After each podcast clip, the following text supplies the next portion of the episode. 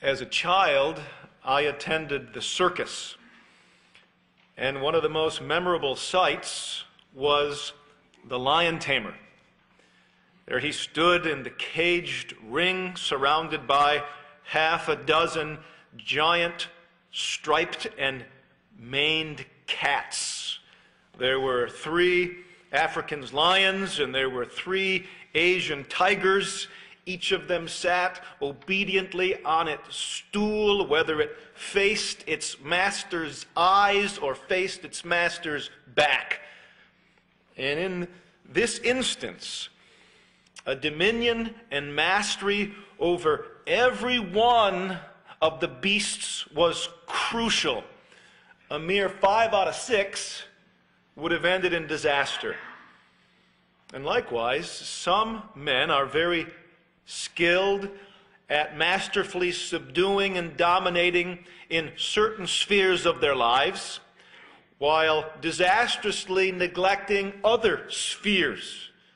It's not uncommon for a hard driving man to masterfully subdue in the sphere of business and the sphere of the church and miserably fail in the sphere of the family. His imbalanced negligence is a recipe for a disaster which tears his life apart. When I first gave this series in Holland, Michigan, a dear brother came to me after the second message. He's a hard driving businessman, and he said, Oh, Pastor, the challenge for me is balancing my dominion between all of my duties. And such is the challenge of our imaging our blessed God and Maker who labored, according to the Genesis account, in six spheres over six days, creating a world of perfect symmetry, leaving no realm neglected. And we've been made in his image, and we are to imitate him. God, we see, for the day he gave the sun. For the night, he gave the moon. For the sky, he gave the birds. For the sea, he gave the fish. For the earth, he gave the beasts. And for himself, he gave the man. You see, the Lord's dominion is balanced and even and thorough. And so, as we subdue and rule, made in the image of God, we need to seek to have a dominion that is balanced and even and thorough. That's our assignment. So, we've already discussed three spheres of life in which we need to exercise manly dominion. We've seen the sphere of vocational laboring, the sphere of decision making, the sphere of spiritual living, and now I hope you have your handouts there we want to finish with three final spheres, all in the, the domestic area the sphere of husbanding, of child rearing, and romance managing. So let's go to the sphere of husbanding, manly dominion in husbanding. Now, this is a priority role of a man's responsibility relating to his God given wife. Now, you think about this in Genesis chapter 2. It was not good that man would be alone. So, from Adam's rib, a woman was fashioned by the Heavenly Father, and the Heavenly Father brought his daughter to the man. His name was Woman. In our family devotions, we try to keep it colorful for the boys. And when I go through this account, I say, you know why the woman is called woman? Because when the father brought the woman to the man, the man said, Whoa, man, in what the Lord had brought to him. And no doubt, when a man is given a woman, he's given a very solemn duty. I only have one daughter. Her name is Abigail, and she is the delight of my eyes. She is so special. She is such a treasure. And I pity the young man who asks for her hand in marriage. And you have daughters too. And you think of your daughters in the way that if you're going to take her hand and put that precious hand into the hand of a man, there is a solemn obligation and responsibility that that young man deal lovingly with my daughter. Now, the woman that you have, who lays in bed with you and is under your arm and who holds your hand, that is a daughter of the Heavenly Father. And it's a very solemn responsibility that you husband her in a godlike way. But in today's society, which is saturated with feminism, feminism has demasculinized men into being wimp eunuchs whose quest, it seems, is to become passive, nice guys. Just nice fellows who, like passive purple four balls, sit around and wait to be struck. Adam, frankly, would be the ideal poster boy for today's feminized man. There he is. You see him there in the garden? When he should be out on the vanguard, standing between himself and the snake, there is this fashionably easygoing husband in Genesis 3. We see him in an unprincipled way there, caving in to the misguided desires of his wife and as he did, he cursed his family, didn't he? And we see this crime reenacted again and again and again in household after household in our politically correct society today. So let's consider husbanding. First, let me give some biblical perspectives. Biblical perspectives. The Bible teaches us that man is to unapologetically be the aggressive leader in his marriage and in his home, we as men are to exercise, again, a holy, manly dominion. And notice these three areas here that we need to focus on. Firstly, the issue of headship as we try to screw our heads on straight. 1 Corinthians 11 and verse 3 says, The man is the head of the woman. It's in the context of marriage. I realize that the feminists will grind their teeth at this, but the Word of God declares it without apology. The husband and the wife, it is true, share an equality of essence. She is bone of our bone, she is flesh of our flesh. We are brethren in Christ Jesus. Galatians 3 says in verse 28 there is neither male nor female in Christ Jesus. We all have a oneness in the Lord Jesus Christ. That is true. 1 Peter 3 7 identifies us, man and woman, husband and wife, as fellow heirs of grace. There's an equality of essence. However, there is clearly, according to the Bible, a diversity of rank within the marriage. Man is appointed as the head as the authority, as the leader. This is asserted numerous times in the scriptures. Early on, Genesis 2:23, we find that man names the woman. He calls her woman. Also in 320, he names her Eve. In the ancient world, when a king would conquer a city, because he had headship and authority over the city, he renamed the city. The naming of something asserts authority and headship and rule. And so man has authority in his marriage. He is God's appointed ruler. And the woman in that marriage is appointed as an auxiliary, ranked individual. 218 of Genesis says she is to be a helper suitable to the man. The woman is to be an assistant of the man. So that's the rank that God gave man the head, woman the helper suitable. Now, be assured, God did not merely arbitrarily do this in a, eeny, meeny, miny, mo sense, and it ended up, okay, man is the head, and woman is the helpmate assistant, as if there were no difference between the way man and woman were created for their roles. No, to the contrary, man was created and wired according to his God ordained purpose as the head, as the leader.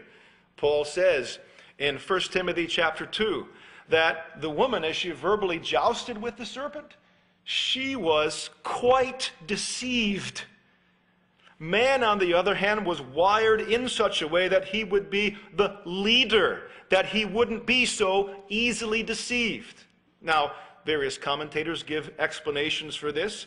I believe the best is that a man, in his manhood, in distinction to womanhood, which can be more intuitive and more emotional, man has a more relentlessly objective bent logical, sometimes overly so, plodding along. The man does say, Well, let me take some time to wrap my brain around this thing, as things aren't always so intuitive and so quick. God wired a man to be the leader, that he is the one who is to be the head making the chief decisions. Now, I am not saying that a man is a fool to listen to wifely persuasion. To the contrary, I said, I have one daughter. Her name is Abigail. And I named her Abigail because Abigail is that blessed woman who, when David was coming down the mountainside and he was going to, what, destroy every soul that pisseth against the wall in Nabal's house, Abigail stopped him in the way and says, I don't think you want to do this.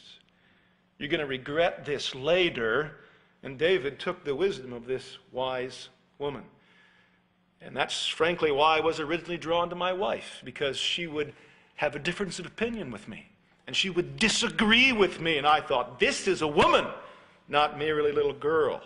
And in the scriptures, we see Esther, the godly woman who came into the presence of the king. And we see Priscilla, of Priscilla and Aquila. And some commentators say that Priscilla's name is often first in that pair because she may have been more verbal as she, Priscilla and Aquila, taught the way of Apollos more accurately. Maybe Priscilla was more the talker in private, and Aquila was wise to take her wisdom. But, though certainly she is our helpmate, an assistant suitable for us, we as men need to take her every suggestion and weigh them on the scales of the Word of God and determine whether this recommendation is from God or merely from my Eve. The buck stops with us, the men. We have headship. The second biblical perspective has to do with lordship. Lordship. 1 Peter 3 and verse 6. The passage says, Sarah obeyed Abraham, calling him Lord. It's a sense in which we are the lords of our wives. Not in a, tyrannical sense, but in a certain sense. We have a lordship. Ephesians 5.22 says, Wives, be subject to your husbands. Of an elder, it says in 1 Timothy 3 and verse 4, it says, Those who would aspire to be an overseer in the church, they must rule, the men, must rule their own households well.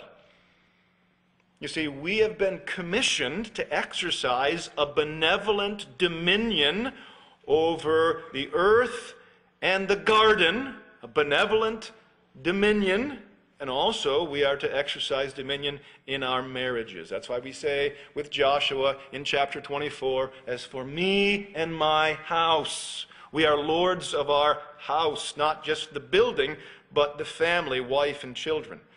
So we are lords. We are husbands. In fact, that word husband, it's the archaic meaning.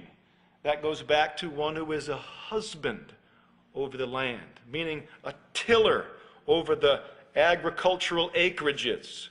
And so we are to be farmers managing our fields and our gardens, our wives. Carefully, we are to manage them.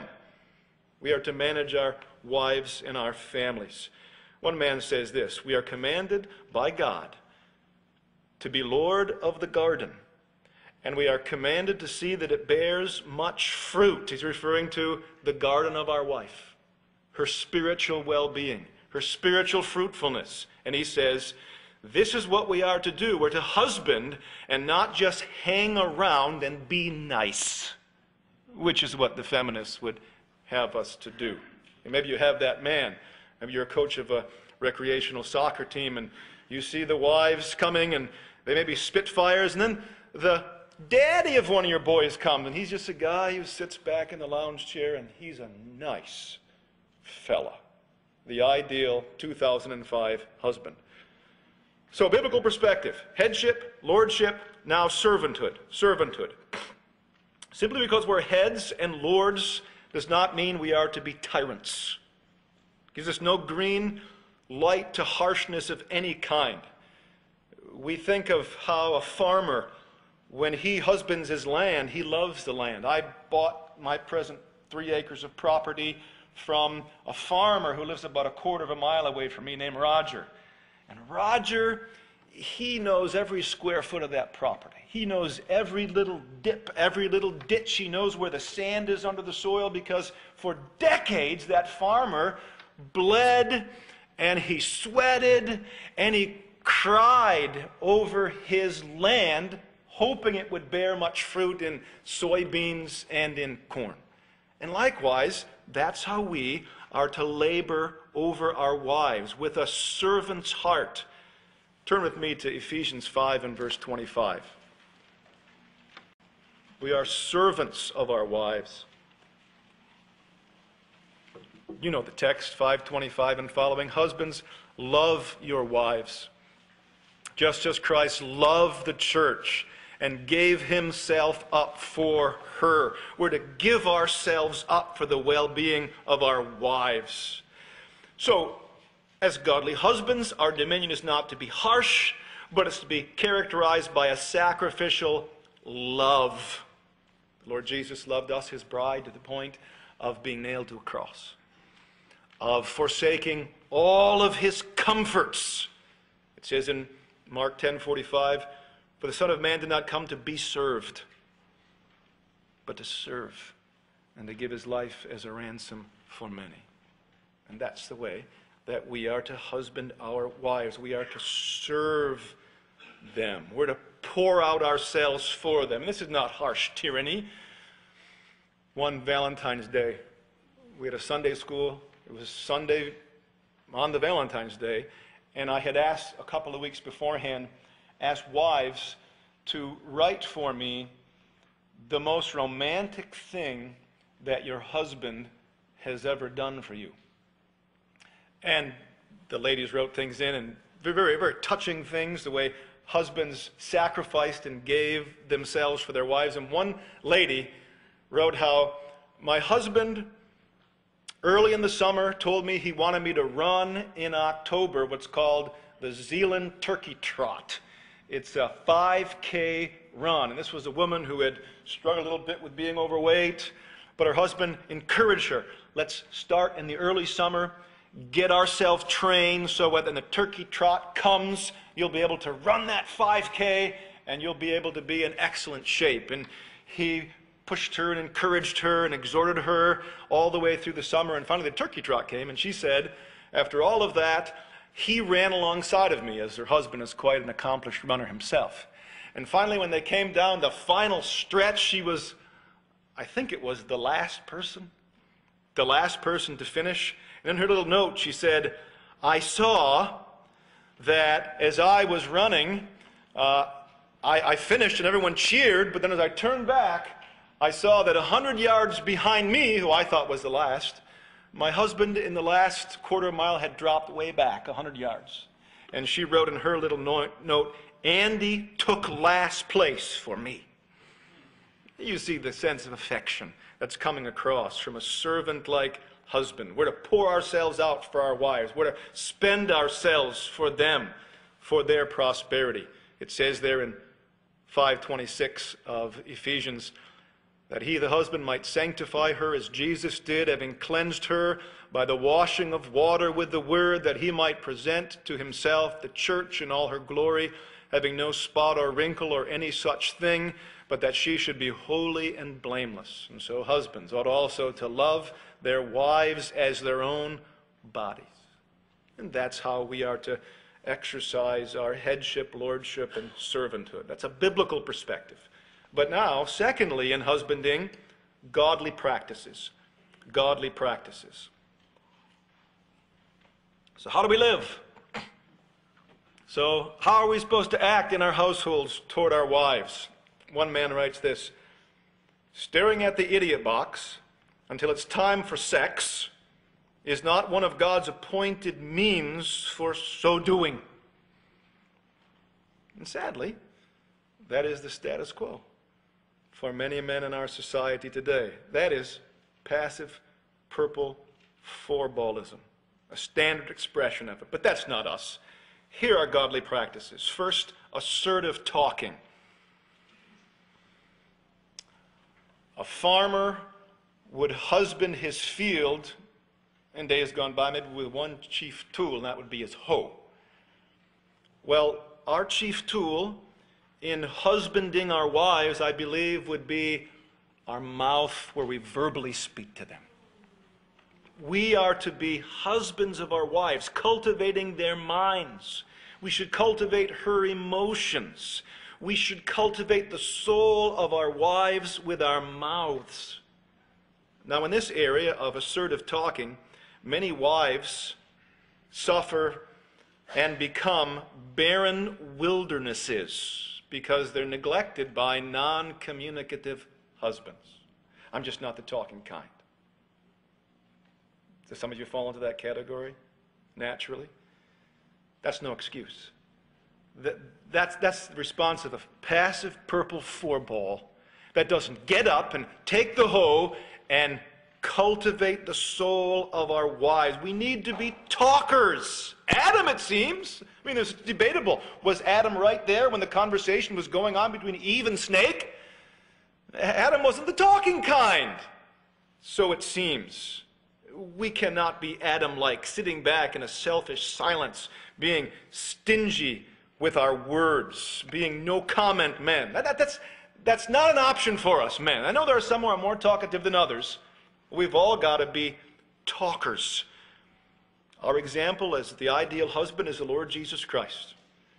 You think of the way the Lord Jesus, in his earthly ministry, dealt with his bride.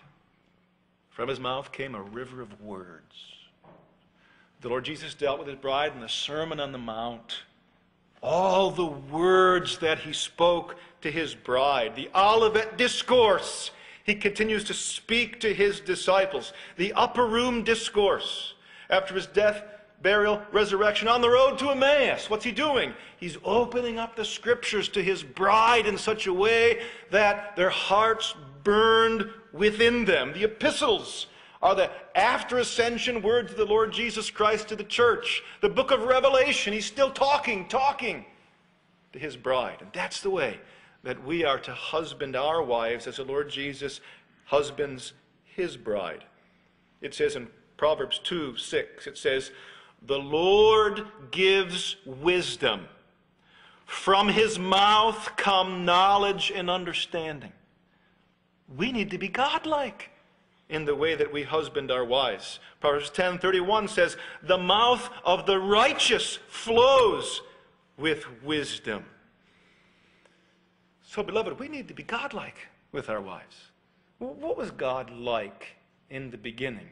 He had a habit of having cool of the day conversations with Adam and Eve, didn't he?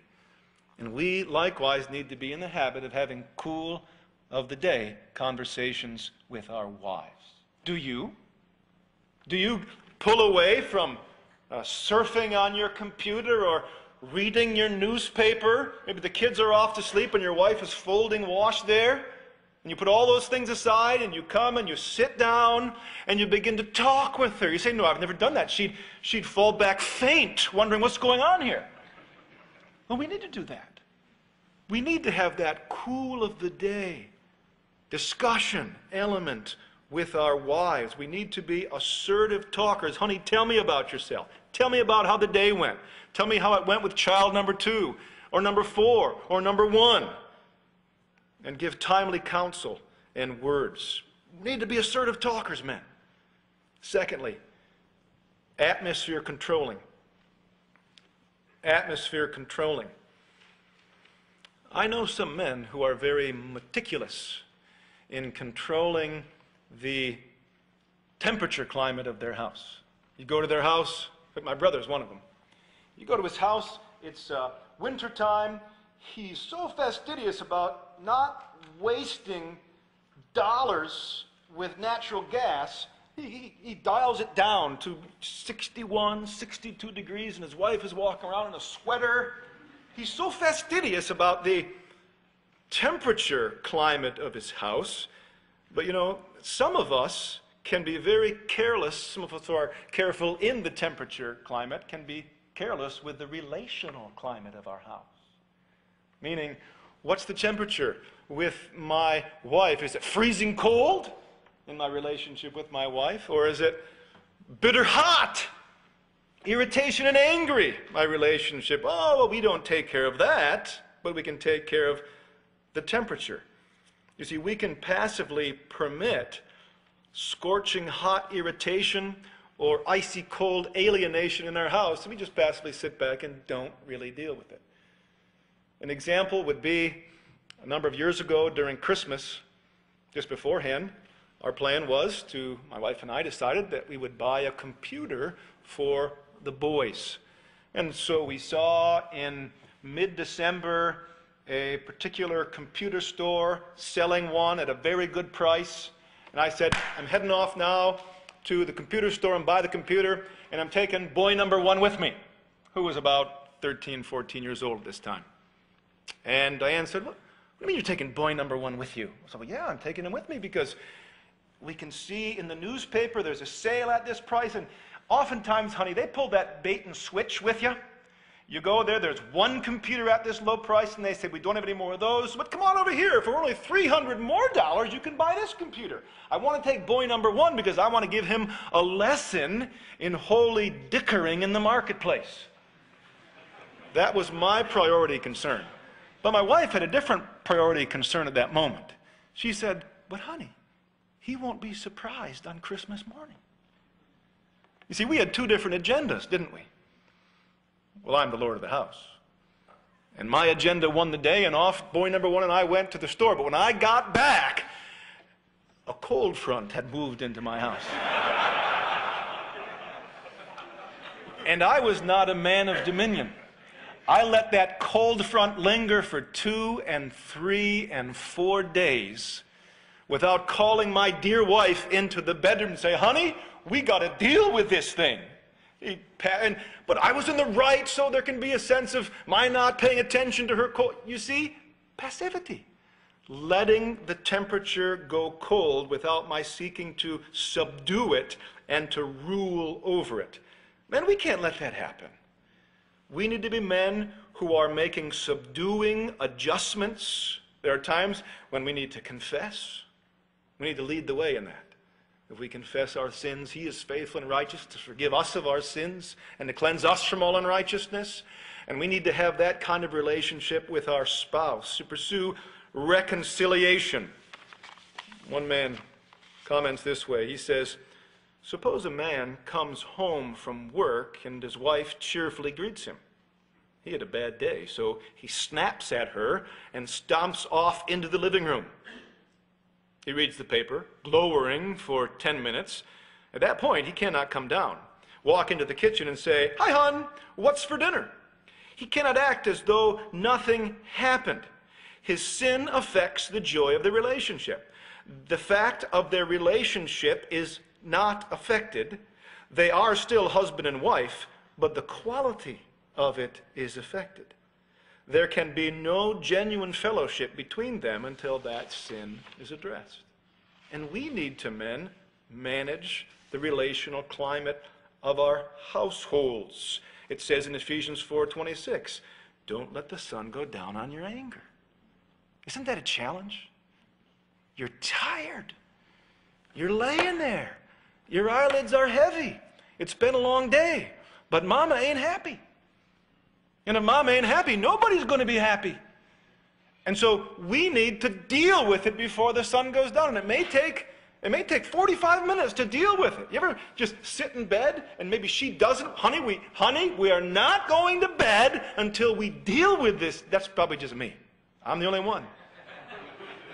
We're not going to sleep until we reconcile this. You can be stubborn and bulldog. We have to be bulldog about it.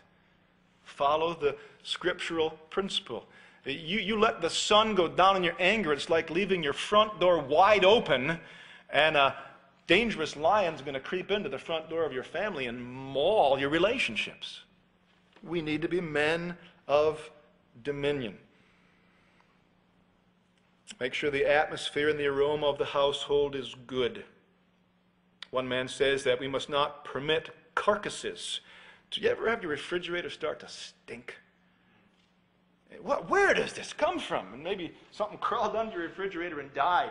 You got to you gotta pull, honey, would you pull the refrigerator, pull the refrigerator back? She says. Oh, that's to involve perspiration. You pull it back and look what's under there. And oftentimes we got a bad aroma in our house, and we need to get up.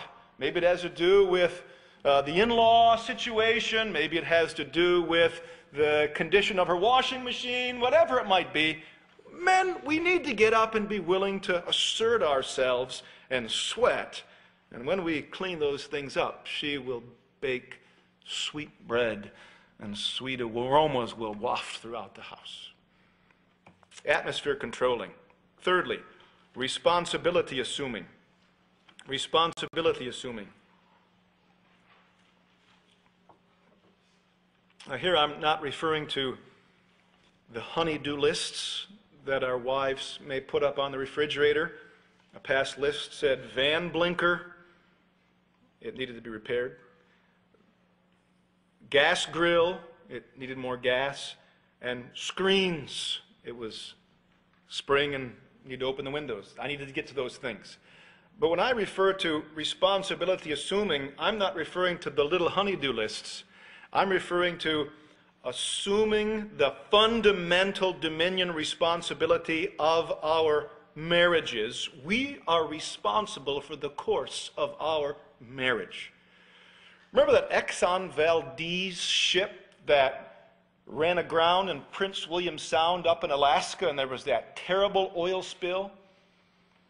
At the time, there was an uncertified sailor who was at the helm. But when it came time to press charges, who was it who was thrown into prison? It was the captain, because the buck stopped with the captain. He was responsible for the direction and the navigation of that ship. You know what, men?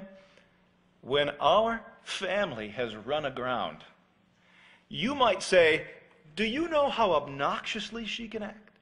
Do you know how stubbornly she can be? Do you know how difficult it is to live with her and what she's done? But I don't know about you as a pastor or you men as pastors, but I sit there and I say, That's all fine and well what your wife does, but you, the man, you are the one, as the man, you are responsible for the direction and the course of your family, and you need to take up that responsibility. I'm not saying that our wives are without guilt in these matters, but men, we hold the key. We hold the key as the heads to bringing sanctification to her, to bringing her to repentance, to leading and directing our families. And that's the way that the Lord dealt with the man. Genesis 3 9. Sin had occurred in the Garden of Eden. And when the Lord came, what did he do? It says he came and he said, Where are you? To whom? Didn't say to Eve, it says to the man. There's a problem. Where are you? The man he came to. And if there's a problem in our households, there's a problem in our garden, the Lord says we are the ones who are responsible for it. So instead of crossing our arms when there's trouble in the household, eh, we men can be like such little boys. Little boys go up into tree houses sometimes where they can just be alone and by themselves. And sometimes they can say, No girls on the door. Men can have little tree houses of their own, can't they? There was one man in my church, he would come home after a long day at work and he would come into his house and listen to this. The first 45 minutes, he would go into the bathroom. And the wife wasn't sure what he was doing in the bathroom, but he says he was decompressing in the bathroom for 45 minutes. That was his plan. We can have our own little tree houses too, maybe behind a newspaper, it may be behind a computer screen. But, beloved, when there's difficulty in the home, we got to get out of our tree houses. We got to get at the helm and we got to take hold of it. For example, let's say that a family has taken up a little side business. Maybe they're selling vitamins, some Shaklee. The wife has taken charge of this, but this Shaklee business, this running north and south and hither and yon, has brought all kinds of chaos to the family. But the wife likes it, and it's stimulating for her to go off various different places. But the husband sees this is causing havoc in all the household. So he says, Honey, I have come to the conclusion that we are going to chuck the Shaklee business. Now, she, she may weep and there may be discussion, but the buck stops with the man. And even though it may not be a popular decision, sometimes we have to make decisions. In fact, there was a woman whose husband saw his wife was doing all kinds of things. She was engaged in this committee and that committee and that civic organization. And the man said, Honey, enough. You have four children. We're homeschooling these children. You need to focus your attention on the home and cut all these ties. She burst out into tears. She went into her bedroom and she wept there. But half an hour later, she came out and said, You know, Joe, you're right. This is really what I need to do. And we need to be men who are willing to bear the heat of the day and take leadership. And sometimes it just has to do with, honey, you need to come to the bedroom and talk with me about this. Do you have that in your house? Encouragement to you. Don't argue in front of your kids. Don't show a bifurcated front in front of your kids. You want to argue? Go into the bedroom, close the door, talk. And that should be a common phrase at your house, I think. Honey, let's go to the bedroom and talk about this. We need to take the bull by the horns in our responsibility assuming. And then, fourthly, in godly practice is sin mortifying. Sin mortifying. By that I mean it's not just ruling our wives and our whole households, but we've got to rule ourselves if we're going to husband well. Proverbs 25, 28 says, Like a city with its walls broken down is a man who does not rule his own spirit. If we're going to be good husbands, we've got to put a bit and a bridle to our own passions, to our pride in our marriage, to our anger, to our selfishness, to our self pity. You ever have that as a problem in your marriage? Not just your wife going into pouting self pity pit and parties, but rather ourselves to turn away from it, from bitterness. You see, oftentimes when there's conflict in the house, it provokes us as men either to violently explode or to quietly pout. And either way, it's a failure on our part to quit ourselves as men. We've got to control ourselves because such things will curse our marriages. Also, we think of this issue of sin mortifying, very few things more important than our being men of purity in this wicked and adulterous generation. You talk about taking a knife to the jugular of a marriage. Your wife finds out that you don't mortify the sin of impurity in your heart in your life. A wife goes off and finds on her husband's computer all kinds of footprints into evil places. You cut the jugular of your marriage. Remember years ago when Bill Clinton was in the White House and it was determined what had taken place there in the Oval Office? And people were calling in and saying, you know what? The fact is, uh, Clinton's getting nailed for it, but 98% of the men in this country would confess to doing the same thing, and the 2% who wouldn't confess it are liars. When I heard that, I pounded down on my dashboard and I said, That is a lie. Those who are men of God and followers of the Lord Jesus Christ are able to gouge out offending right eyes and cut off offending right hands. In our marriages, men, we must be men of purity, controlling ourselves. If we live according to the flesh, we will die, but if by the Spirit we put to death the misdeeds of the body, we will live. We must study and labor and pray and so have a relationship with our wives that as it says in Proverbs 5:19 we can be exhilarated by her love that that her breasts will her breasts will ever satisfy us. And may God have us to be men who are mortifying sin as a part of the godly practice of being a husband. So there it is husbanding manly dominion in husbanding just some suggestive elements